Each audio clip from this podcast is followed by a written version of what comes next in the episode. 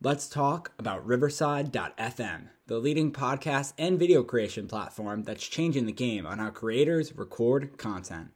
Riverside FM allows you to record studio quality audio and up to 4K video on their platform. Now you can interview a guest a thousand miles away and it'll sound like you're sitting in the same room. It's as easy to use as Zoom, but gives much higher quality audio and video recordings. Did we mention that they have a mobile app?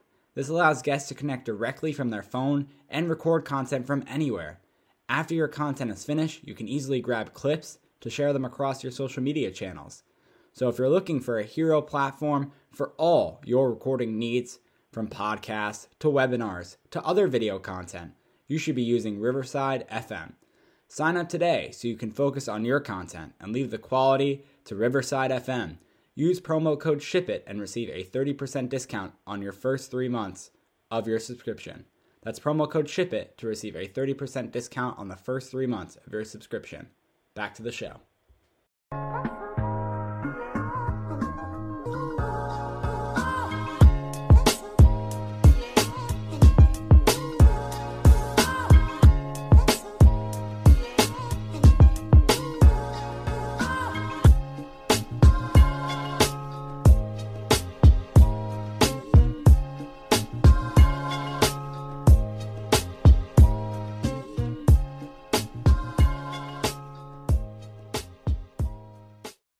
Welcome to episode number 69 of the Giant Take podcast. Very special episode here for all of you who know 69. You know, you got it.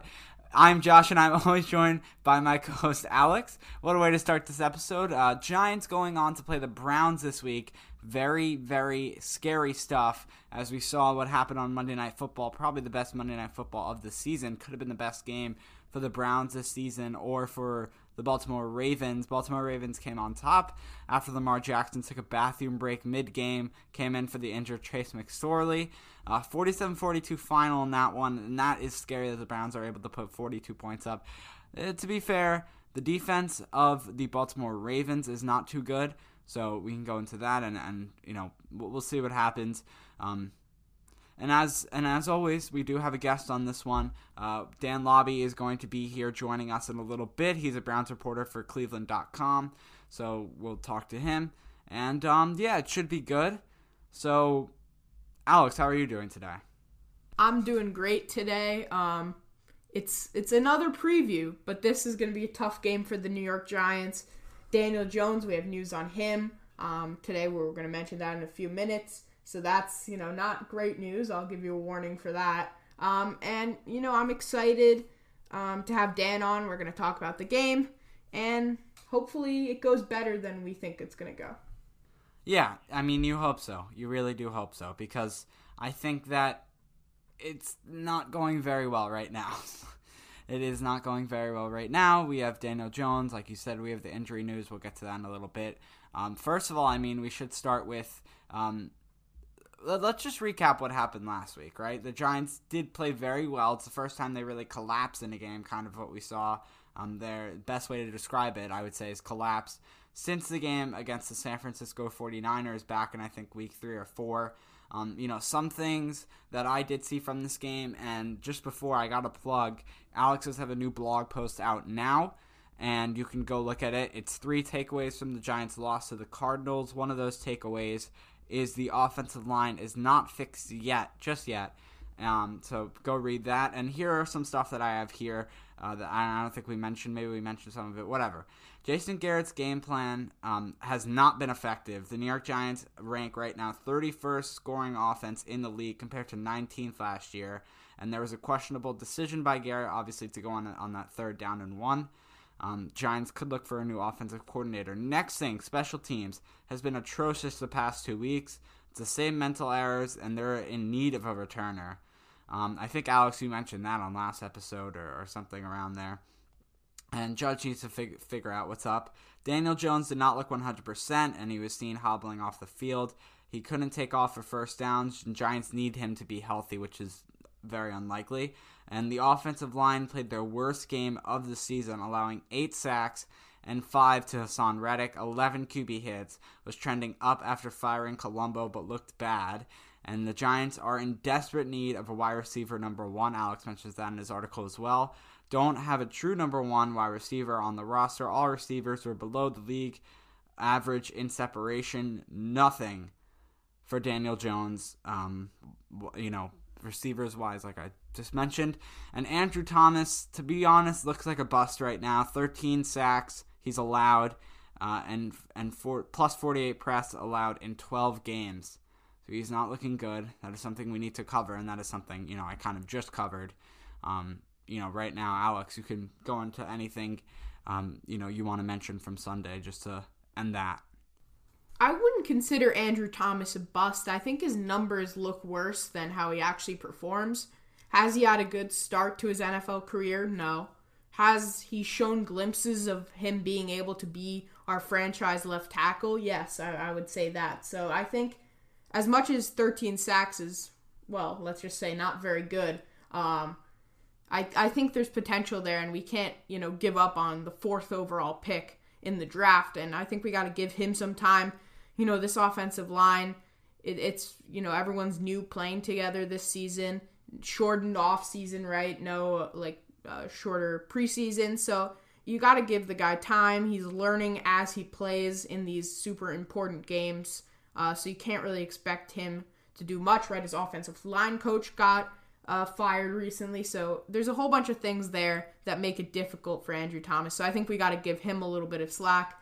Besides that, everything else you mentioned in the game, it was just not a good game. Hopefully, we can come forward um, into this upcoming game against the Browns and do uh, much better, especially in special teams and offensively, uh, like you mentioned, Josh. But yeah, it, it, it was a. It was not great. I'm trying to forget it. We're moving on. Browns. Can we yeah. get a win? can we get a win against the Browns? And I think that's a questionable decision right now. And I think hopefully we'll be able to. And, you know, going into Sunday Night Football prime time, we talked about this before on the podcast, but, you know, you, you hope that the Giants will get a win. So now we've been kind of clawing out a little bit, haven't gone to it yet. The injury news, Giants injury update, uh, how we like to do uh, on our game previews. We mentioned it before. Daniel Jones is injured again. We also like to mention on this podcast we record these on Wednesday, so we do not have the Thursday update uh, injury wise. Even though this episode, these episodes come out on Thursday. Um, so basically, some stuff that happened today. Joe Judge said Daniel Jones came away with some bumps and bruises and another lower leg issue. They will move him around today. No decision yet on his status for Sunday night. Uh, he said uh, Joe Judge said Blake Martinez came out with all positives from the game and should be able to practice fully. And you have the injury report for today when we're recording on Wednesday, the 16th of December. Quarterback Daniel Jones' hamstring ankle injury was limited in practice. Guard Kevin Zeitler was uh, limited with a shoulder injury. And Darnay Holmes, cornerback for the New York Giants, did not practice. You also have Daniel Jones who's going to take it day by day. He said the ankle is sore, but it's a part of playing the game. Daniel Jones felt good at practice today. He'll just continue to follow the plan. And Daniel Jones said he hurt the ankle midway through last game, last week's game on a hit in the pocket. He said the hamstring feels good. I don't want him to play on Sunday. I, I just don't want him to play on Sunday. I'm going to come out with that right now. And there's nothing really nothing that's gonna make me want Daniel Jones to play on Sunday. Really, nothing. So that's that's what I have to say on it. Yeah, I kind of agree with you. I don't think this game's winnable, to be honest. Um, I think the Ravens, to be honest, are a more winnable game than the Browns. I think the Browns, um, I, I think not that the Ravens are a worse team. Obviously, they beat the Browns on Monday Night Football. Um, I think it's just Lamar Jackson, I think, in that offense is a little bit more hot and cold than that Browns offense. Yes, Baker Mayfield's not always consistent, but at least recently he's been very consistent. Um, so I, I, think you got to save him for that, uh, you know, Browns game, and then you're really ho- uh, ho- or Ravens game, sorry, and you got to hope that hopefully Washington just loses out, and you're waiting for that Week 17 game, and you want Daniel Jones to be fully ready for that game because that might be uh, a decider there. Uh, and it might be a must-win game if we want to win, get into the playoffs. Um, yeah, but it kind of all depends.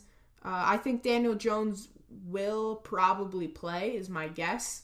Um, just judging by what Joe Judge did last week and what you know his attitude seems to be about it. Um, do I think he should play? I really don't think there's actually a, a big difference. Not not obviously Daniel Jones is a better quarterback than Colt McCoy, but I think an injured Daniel Jones versus a healthy Colt McCoy, I think it's pretty similar. And why would you risk the injured player? Because um, when you get Daniel Jones without his mobility, it pretty much turns him into Colt McCoy. So um, not a direct comparison, I guess, but just kind of something I was thinking about it. But yeah, if I were Joe Judge, I would be starting Colt McCoy this weekend unless something dramatic happens. But I do think Daniel Jones will be starting. Yeah, I mean, I, I have no idea. I really have no idea. I mean, I would hope to see Colt McCoy out there, and I know that's a weird thing to say, but I mean, it is pretty true, uh, in my opinion. And that is just that's just what I feel. I think it's the best for the Giants, and I think Alex, as long as you're okay with it. So let's move to the Browns preview right now. And the first thing I want to start with is that the Browns, uh, like I said, played very well. Baker Mayfield, you know, I've talked about him on this podcast before when we're not playing him. I think he's a very good player. Uh, and when he plays it to his potential, it's very good. And we saw that against the Baltimore Ravens this week. So Alex, who cannot deny that. And then second is the Giants rushing, or the uh, Cleveland Browns rushing looked very well too. And they have two very good running backs in uh, Nick Chubb and Kareem Hunt. Very good duo. So we're we're going up against a tough team with a good amount of receivers. We know Jarvis Landry. Obviously, we're going to be missing Odell Beckham in this game, but we have Jar- they have Jarvis Landry, they have uh, Peoples Jones, and they also have Rashard Higgins. I think is his name, and um, so we're, we're going we're we're whoa we're going up against a tough opponent. Uh, trouble getting that out, but that's you know something I want to start with is that on the offensive side, and obviously we got the three points, which we'll go to uh, in a few. Yeah, I mean, if you're looking at Kareem Hunt, um, you know he's a really good backup for Nick Chubb. They keep each other fresh throughout the game. They're going to be pounding us all game with that uh, the running game. It's going to be interesting. I'm not sure about their injury report. Jedrick Wills, I remember. Um, while watching Monday Night Football, which was a great game, by the way, definitely going to be one of the better ones this season. I saw that he took a little knock. He came back into the game, so it'll be interesting to see what his status is um, for um, for Sunday night. Maybe we ask Dan about that a little bit later in the interview, but uh, it, that would be interesting. That could affect their run game. Obviously, at left tackle, maybe not so much, but uh, you never know. And, and, I think it's going to be tough to play against their offense. Obviously, Odell not there, um, out for the rest of the season with the torn ACL, but um, you know, Jarvis Landry still there. They got uh, Rashard Higgins, I believe. He was doing pretty well recently. And they've got uh, Donovan Peoples Jones, that rookie uh, out of Michigan, I want to say. And he's been doing pretty well um, also. So they, they definitely have some weapons still. And Kareem Hunt in the passing game is also pretty decent weapon. So offensively, they've got a lot. And I believe defensively, they have some uh, pretty good players as well. Some former Giants also, Josh, I think. Um, I don't know. Maybe they got in some trade. I don't, I don't know. Some trade that Dave Gettleman likes to talk about a lot. Listen, I mean, we can go to this right now. Uh, I guess the perfect time to talk about the Odell Beckham trade is right about now. Uh, and you're right, it was Michigan. Donovan Peoples Jones is from Michigan, so you know wanted to confirm Alex on that. And then second thing, let's just talk about the Odell trade while we're at it. I think that's what you're referring to. Um, great trade for the Giants. It paid off for them. Uh, and, you know, in the start and, and, for the first like year or two, I thought it was a very bad trade. Uh, I still think that we could have kept Odell Beckham, but I do think the Giants clearly won that trade.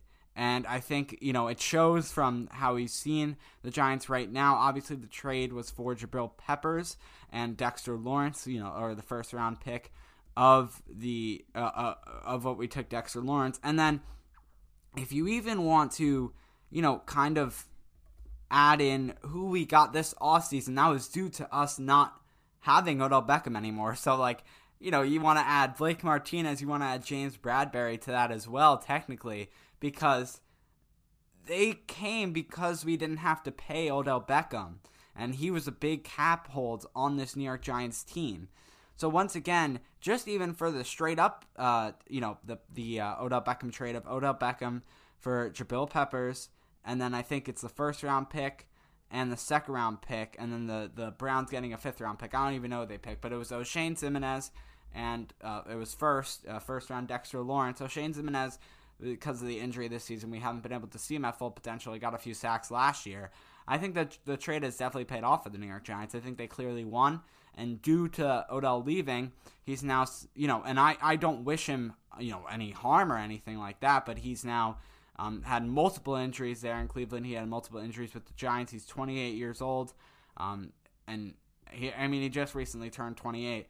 But the you know this he's not going to be getting any better. I would say at, at this point he's injured again. You know he's out for the rest of the year, and it, and it, I definitely think that the New York Giants have won this trade and they're continuing to win this trade. You know as as everything progresses, it just keeps on looking better and better for them. So Alex, congratulations if that's what you were trying to bring up and get out of me. But you're wrong because I have the Giants and I think they won this trade. Yeah, I completely agree with you. I've talked about it all the time on this podcast. Obviously, the Kevin Zeitler trade was also kind of in with that. It's kind of all intertwined there, I guess, even though they were technically separate. Um, Josh, do you have anything else, or do you want to go to your uh, famous three points? Three points it is. So we'll, we'll start off with point number one. The Cardinal, uh, uh, the the Giants cannot force the ball downfield, especially against Denzel Ward, who happens to be tied in fourth with 15 pass deflections, and our former Giants player, like Alex mentioned earlier, BJ Goodson, um, who's been pretty good this season as well. And two, the offensive line needs to stabilize. The Giants' offense, I mean, I already talked about this earlier, but the Giants' offensive line gave up eight sacks last week, which is the most this season by far, basically. Uh, and also, Myles Garrett is tied in third with the most sacks in the NFL with 10.5.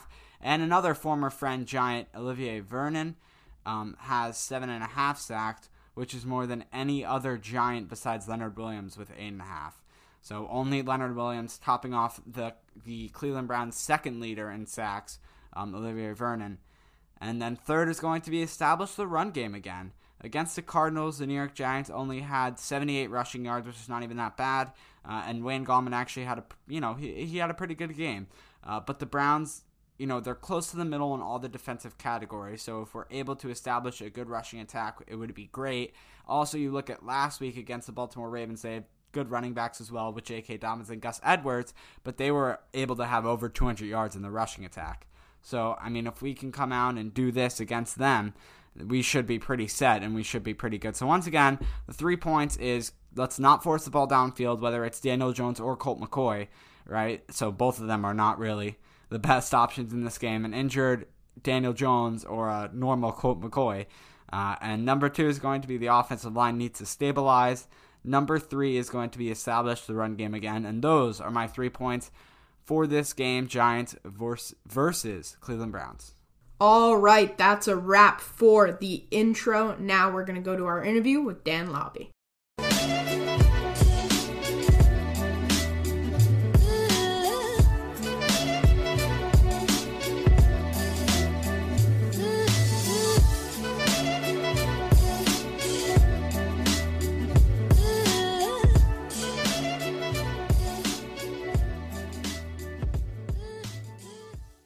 We are back now with a very special guest, Browns reporter for Cleveland.com. It's Dan Labbe. You can go follow him on Twitter at Dan underscore Labbe.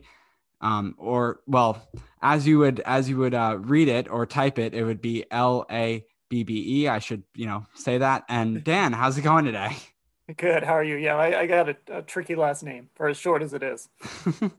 no, I just wanted to get our listeners, so it would be perfect for them, you know, to put it right into their Twitter. Um, we're excited to preview this game with you. And something I mentioned, um, you know, already in in the podcast is the Odell Beckham trade. Now, Odell Beckham is not playing in this game, but you know, from the Cleveland side of things, we um, we as Giants fans, Alex and I have the opinion that we won this trade. Um, and and now from the Cleveland side, I want you to you know kind of answer the question for yourself and um, you know who you think winners and losers of that trade you know going into this game on Sunday. You know, I, I was just talking to somebody about this, and I, I could see how you could make the case that the Giants won the trade uh, because obviously you've got guys uh, who are playing, who are, you know, Jabril Peppers and uh, all, all of that. You got the draft picks. Kevin Zeitler also included in that trade if you throw in the Olivier Vernon aspect of it. the case I would make for the Browns, maybe not necessarily winning the trade, but still being okay with the trade, even though they haven't gotten what they expect out of Odell Beckham, is they've kind of essentially replaced all of those parts that they gave up.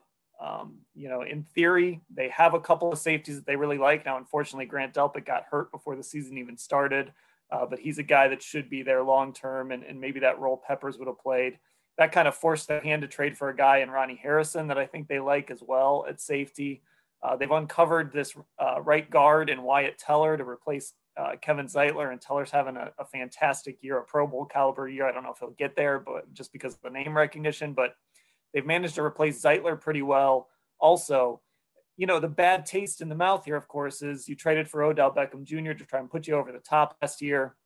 You ended up going six and 10. Now he's out for the year. Him and Baker have just never gotten on the same page. So, you know, I, I, there's certainly a case to say the Giants won this trade, but it's also hard for me to look back and say that the Browns wouldn't do this deal again and take that chance on Odell Beckham Jr., considering how they've been able to kind of replace the parts that they gave up.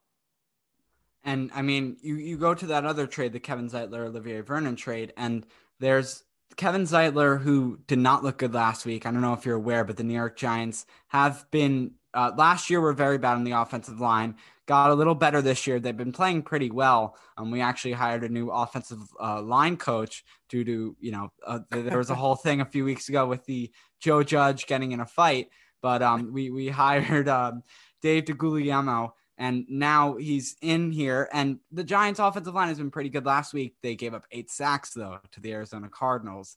Um, and I know, and I mentioned in, my, in, in the intro with my three points that one of them was – if any game that you want to have a you know a stable game on the offensive line, you do not want to be facing Myles Garrett and actually Olivier Vernon, who has I think seven and a half sacks this season.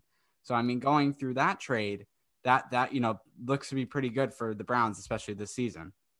Yeah, and Olivier Vernon has been, um, you know, really good for this team lately. Specifically, I, I, think that would probably be the the scariest part. Is it's not just that he has uh, those seven sacks, but he's really been coming on lately. You know, last year, I actually thought he played well last year, even though he didn't put up the numbers, but then he got hurt halfway through the season. That's always been the issue with Vernon is keeping him on the field.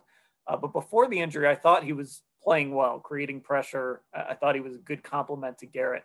This year, it was a really slow start for him. He got hurt again, missed time. Since he's come back from that injury, he's played really well, especially when Garrett was on the COVID list. So uh, you know, you kind of hope that you've got those those bookends at least to get you through the rest of this season because I, I know Myles Garrett, his eyes are going to be wide if, if Daniel Jones is out there on on Sunday and it's not Colt McCoy because even though Jones can move, obviously, and, and that could cause problems for the Browns, he also puts the ball on the ground a lot. Myles Garrett has kind of become the master of the strip sack. Uh, this season, so I'm sure his eyes will be wide to have a, a shot at Daniel Jones. So yeah, that, this is a this is going to be a good test for that Giants line. So going back to Monday Night Football against the Ravens, obviously a crazy game there. Um, definitely going to be one of the best of the season.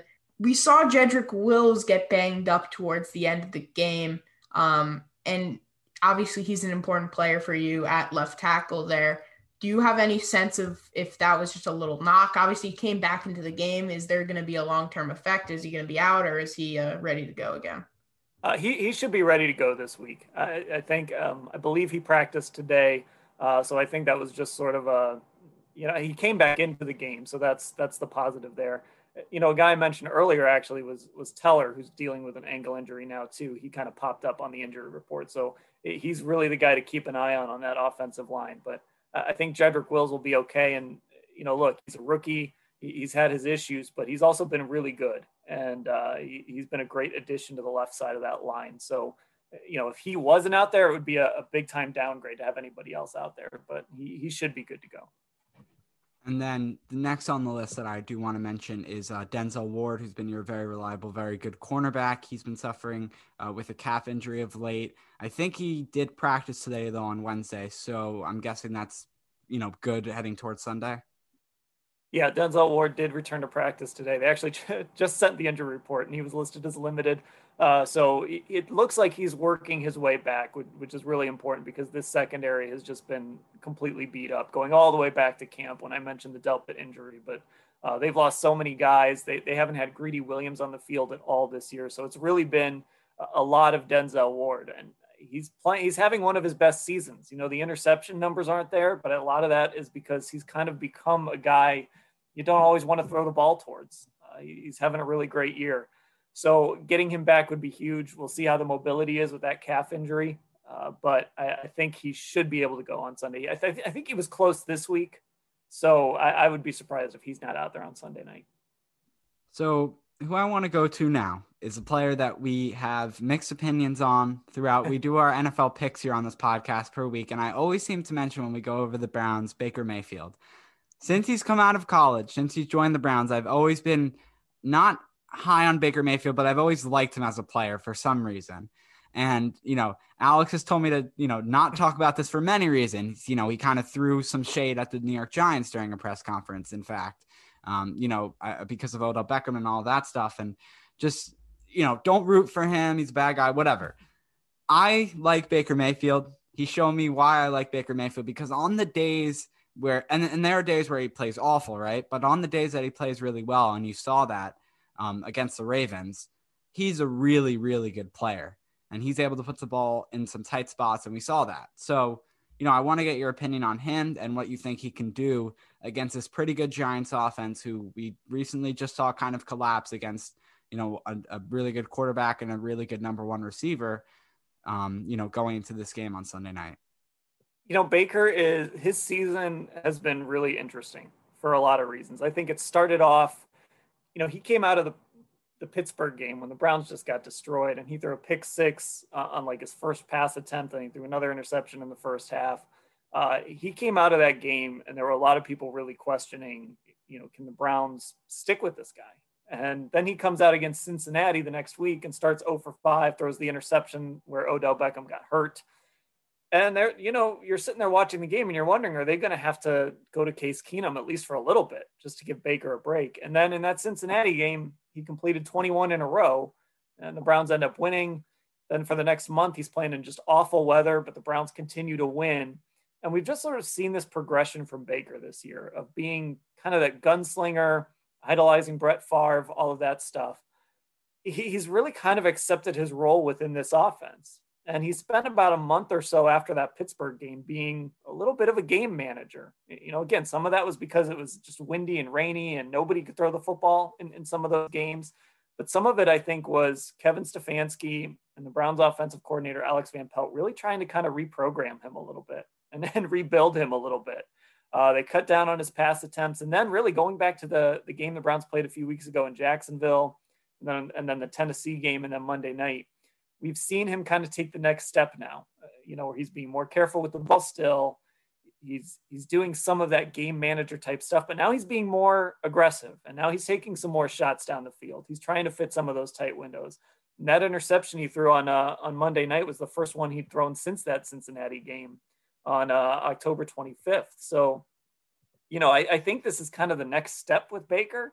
Is he sort of learned the value of protecting the football and, not being crazy with it and trusting Nick Chubb, trusting Kareem Hunt, trusting that offensive line.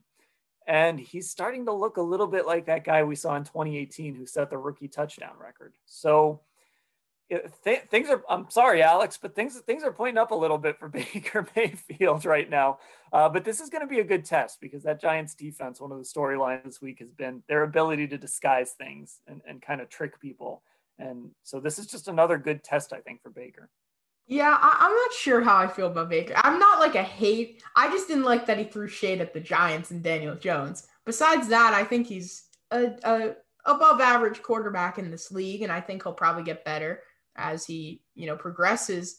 I, I don't know. I don't really have any real beef with him besides him talking about the Giants, but yeah, I don't know. I, I guess I've become the Baker Mayfield hater on the podcast now um, because of it. Um, moving on to the coaching. Everybody has to play their role. yeah, yeah. Moving on to the coaching. So the Giants actually have your very own Freddie Kitchens, um, who I know was you know an all star there in Cleveland.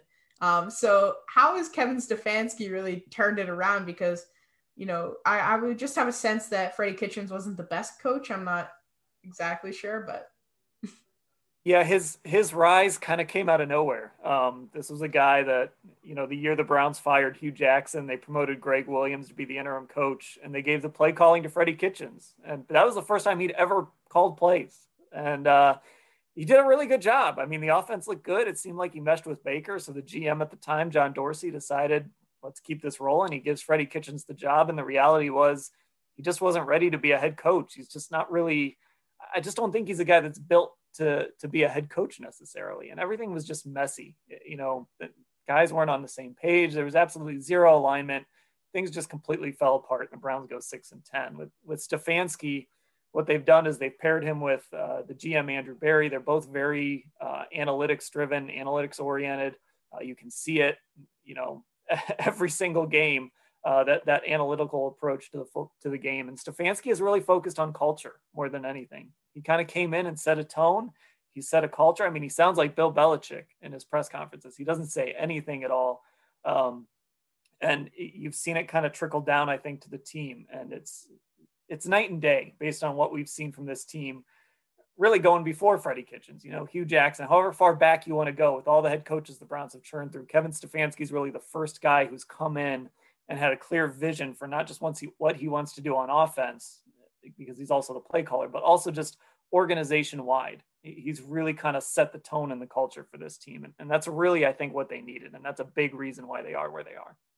So, you know, going back to Odell Beckham and the wide receivers, you have Odell Beckham who's now out for the rest of the year. So we go to Jarvis Landry, um, his teammate from LSU, who's probably your or who is your number one receiver.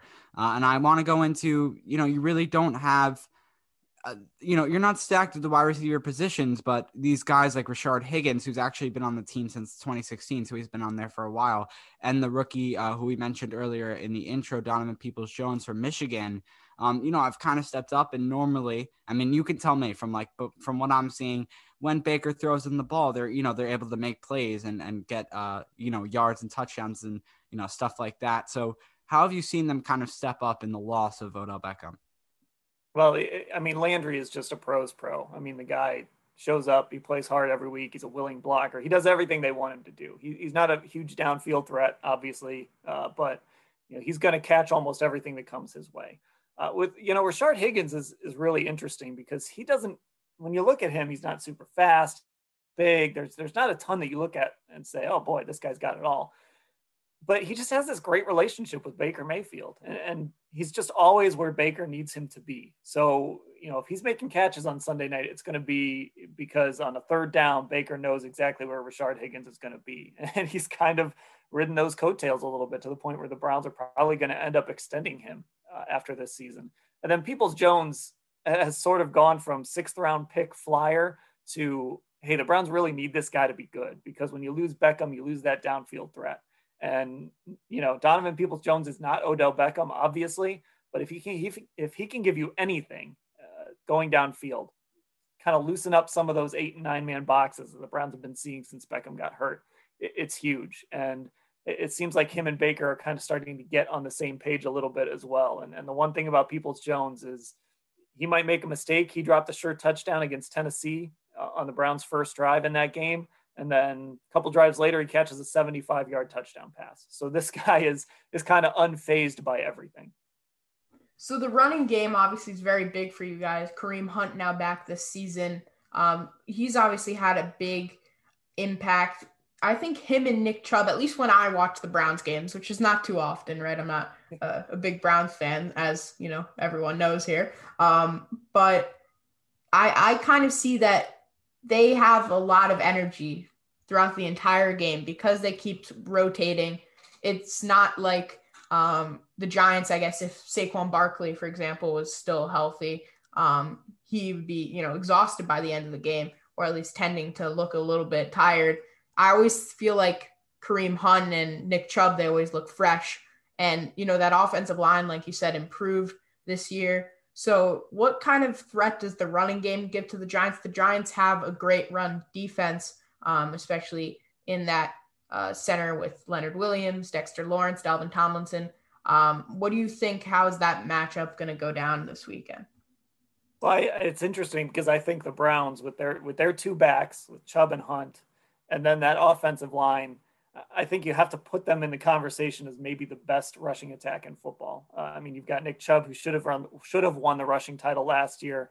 Uh, Derrick Henry stole it from him on, on the last, I think maybe his last carry of the season. In fact, um, you know, Kareem Hunt is a former rushing champ, and, and, I think if he were a featured back somewhere, he'd, he'd be in that discussion as certainly as, as one of the best backs in football. So the thing that eh, you're pointing out is really important because what the Browns do is they'll kind of pound you with Nick Chubb, and, and he's got that big playability. You know, he'll break a 50 or 60 yarder, but uh, you know they're going to pound you with Nick Chubb, and then you know just when he's starting to get tired, here comes Kareem Hunt, like you mentioned. And if the Browns have a lead, that's really when you start to see that because we've had games where Nick Chubb, you know, has come out and, and been the lead back for like three quarters, and Kareem Hunt has been that change of pace kind of third down guy. And then in the fourth quarter, Kevin Stefanski and, and the running backs coach here, Stump Mitchell, send out Kareem Hunt, and he kind of finishes the game eh, because he's fresh, you know, and it, it just wears defenses out. So, you know, the Browns have been more aggressive passing the ball the last two weeks, uh, but they're not afraid to just pound the football over and over again. Even if it's not working, they'll just keep doing it because eventually one of these two guys is going to break. And I want to mention Nick Chubb too. Um, you know, he's number five on the rushing leaders yards wise, and he missed, I think, four games this season, yeah. which is crazy that he's still up there. And then that could show I don't I mean, I don't want to take anything away from Nick Chubb. I mean, that could show that the league's other running backs behind him is Kenyan Drake and Zeke and Josh Jacobs. So it could, but I think it's it's got to, you know, it could show that the NFL. I'm like going back and forth. It could show that the other NFL running backs have not been as good, but it's also showing that the guy missed four games and he's still top five in the league with rushing yards, which I think it's it's crazy to me. I, I mean, I, I can tell you that Nick Chubb is he's the real deal. I mean, when you see him run the football, he is absolutely one of the best runners in the league. There's there's no doubt about it. He's again, he's right up there with guys. When it just comes, it's Derrick Henry, it's it's Nick Chubb, it's Dalvin Cook. He belongs in in that discussion when it comes to just running the football. Um, and and again, you know, you might see some situations where he kind of, okay, here's a two yard run, you know, here's another two yard, and then all of a sudden he breaks a 13 yarder and a 15 yarder, and he's he's got this breakaway speed that you don't expect. He'll get into that second level. His rookie year, he had a 92 yard run, uh, and he gets into that second level, and guys don't catch him. So uh, he's he's as good a runner as there is in football for sure. All right, so going on to your score prediction for Sunday night. if you if you had to pick a winner, you know, you can pick your you pick your winner. We we picked the Browns, both of us. So you let us know what you think. Yeah, I, I mean, I've I've got to pick the Browns in this one. I've I've had it circled as one of those games that I've been wary of. Um, you know, because I think the Giants are better than their record, and we we saw, you know, they went on that streak, um, and and they were playing really good football. But I still think the Browns should be able to do enough offensively uh, to win this football game. The defense is shaky. There, there's absolutely no doubt about that. But again, I, I kind of go back to this front four with Myles Garrett, Olivier Vernon. You got Sheldon Richardson in the middle, uh, a guy named Larry Ogunjobi in the middle too, who, has been playing really well lately. I think they're going to be able to put the create enough pressure uh, on Daniel Jones and at least keep him contained if he does kind of turn to his legs. Um, I, I, think they'll be able to uh, to put enough pressure on him to to do what this defense needs to do. So I, I think the Browns, if nothing else, I think the Browns can can outscore the Giants on Sunday night, e- even if their defense is still shaky. And then we had it, I think it was like 27. I had 27. Alex had 28 for the Browns scoring wise. So, like, do they crack that mark, you think? I, I mean, I think that's probably a pretty safe number. Um, I, I think somewhere between that 25 to 30 range is, is about usually where this team ends up. Now they scored 38 against Tennessee and uh, 42 against Baltimore. So, so this offense is, is kind of humming along here right now. But yeah, I, I always kind of put them in that 25 to 30 range when I make my predictions. So, uh, you know, I, I, I, would say maybe 28 to 21. It's the same prediction as me there. Uh, there we go. um, so I believe that's all. So Dan Labbe is a Browns reporter for Cleveland.com. Thanks so much for coming on today. Yeah, thanks a lot, guys.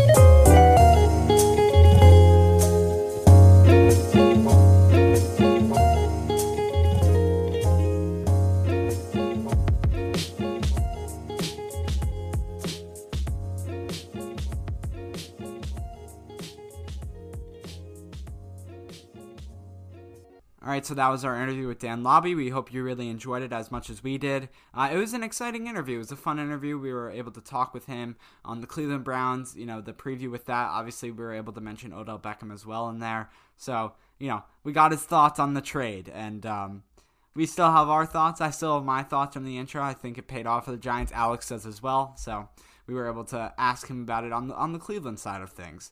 So our Week 14 picks for last week we both went nine and six. we both had the exact same picks for each game. This week, at least, we change it up a little bit. Um, and Alex will start us off with the Week 15 picks.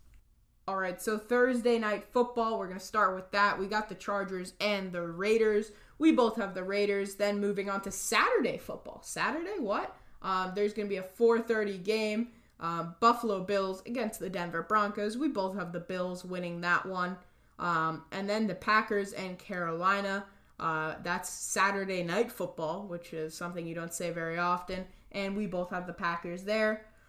Starting off on Sunday, we have the 49ers and the Dallas Cowboys, and we differentiate on this one. That's not the right word. We all have different picks on this uh, game here. I have the 49ers, Josh has the Cowboys. Let's hope I am right because we don't want the Cowboys winning.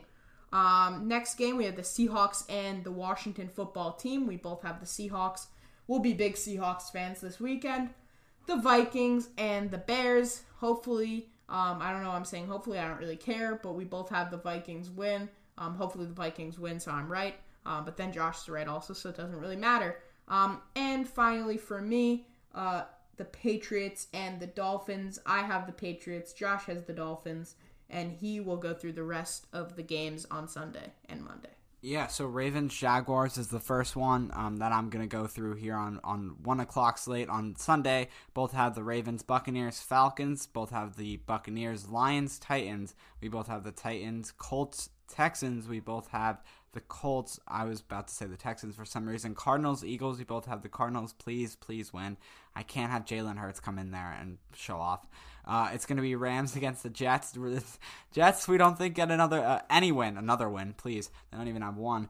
Um, so we have the Rams winning that game. Chiefs versus the Saints. This is this could be the game of the season. A lot of people are calling it. I don't know if we saw it against the Ravens and Browns, but we'll see what happens here. And we split on this one. Alex has the Saints. I have the Chiefs. And then we have our game Sunday Night Football, which we already. Oh no, we forgot to give our score prediction on that game. That is very upsetting. So we need to do that right now. So I hope you you stuck around until the end.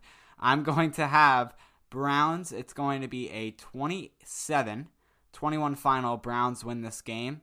Uh, I, I think the Giants get a good amount of points on them, though. At least they get 21, and hopefully don't get zero in the first half. 27 21 final for me.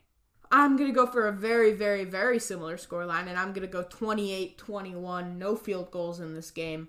But the Browns will win the butt was there to throw everyone off, but the using butt again now, um, the Browns will be winning this game, in my opinion.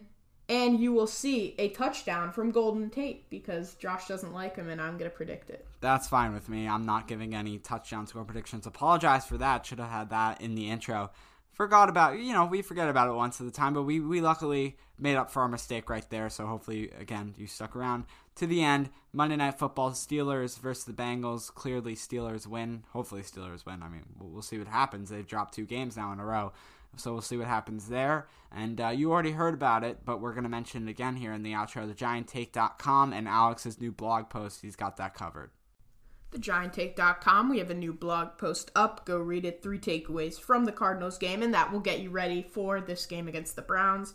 Um, we have episodes on there. Go take a listen on there if you can't listen anywhere else. Um, we have a newsletter you can subscribe to on the homepage, so go check that out. Just scroll to the bottom, and there's a little form there. And you can click support the podcast, which will take you to our Patreon, patreon.com slash the giant take. Um, and that is a $2 tier with fan requests shout out on the podcast, and a private community. All right, so let's move on to the Twitters. Go follow Alex at a Norian23. Go follow me at Joshua29. Go follow at the Giant Take Pod on Twitter. also, go to Instagram and Facebook. Follow at the Giant Take. And um, while you're on Twitter, go follow Talking Blues Pod. the Chelsea podcast that I do with Alex and our friend Peter. Um, sadly, Chelsea is just like the Giants, and they've lost. Well, Chelsea has lost two straight. Giants not two straight yet, and that's sad that we're predicting that on Sunday. But you know, Chelsea and the Giants are very alike right now. So you know, I'll just leave it at that. Um, so go you know, subscribe to the Giant Take podcast wherever you're listening, and the Talking Blues podcast wherever you're listening as well. Um, let's see what else here. Share with one friend, share with friends and family, and share on your social medias. Be sure to tag us at the Giant Take Pod if you're going to do it on Twitter, at the Giant Take if you're going to do it on Instagram and Facebook. Go to the five stars, mainly on iTunes, and give us five out of five stars if you're able to write a review. Perfect if you're not. Just give us that five star rating. That'll really help us out. And um, yeah, I think that's everything from me. Uh, no, can't think of anything else. You have that little thing there. I'm sure Alex will clip that and bring that up next time I'm struggling with something, and I'll add that right in there. That that beautiful clip. So yeah, that's all from me. All right, that is a wrap for episode number 69. Very special episode. Um, I've been your host, Alex, always joined by Josh, and we'll see you next time with another Giants recap.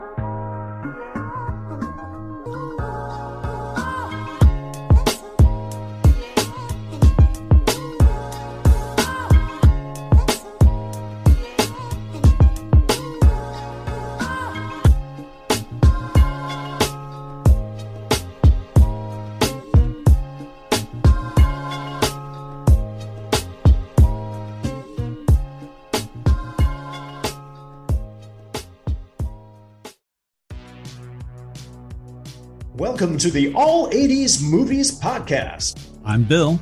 And I'm Jason. And this is the podcast where we talk about the blockbusters, the flops, and everything in between from one of the freshest decades for movies, the 1980s.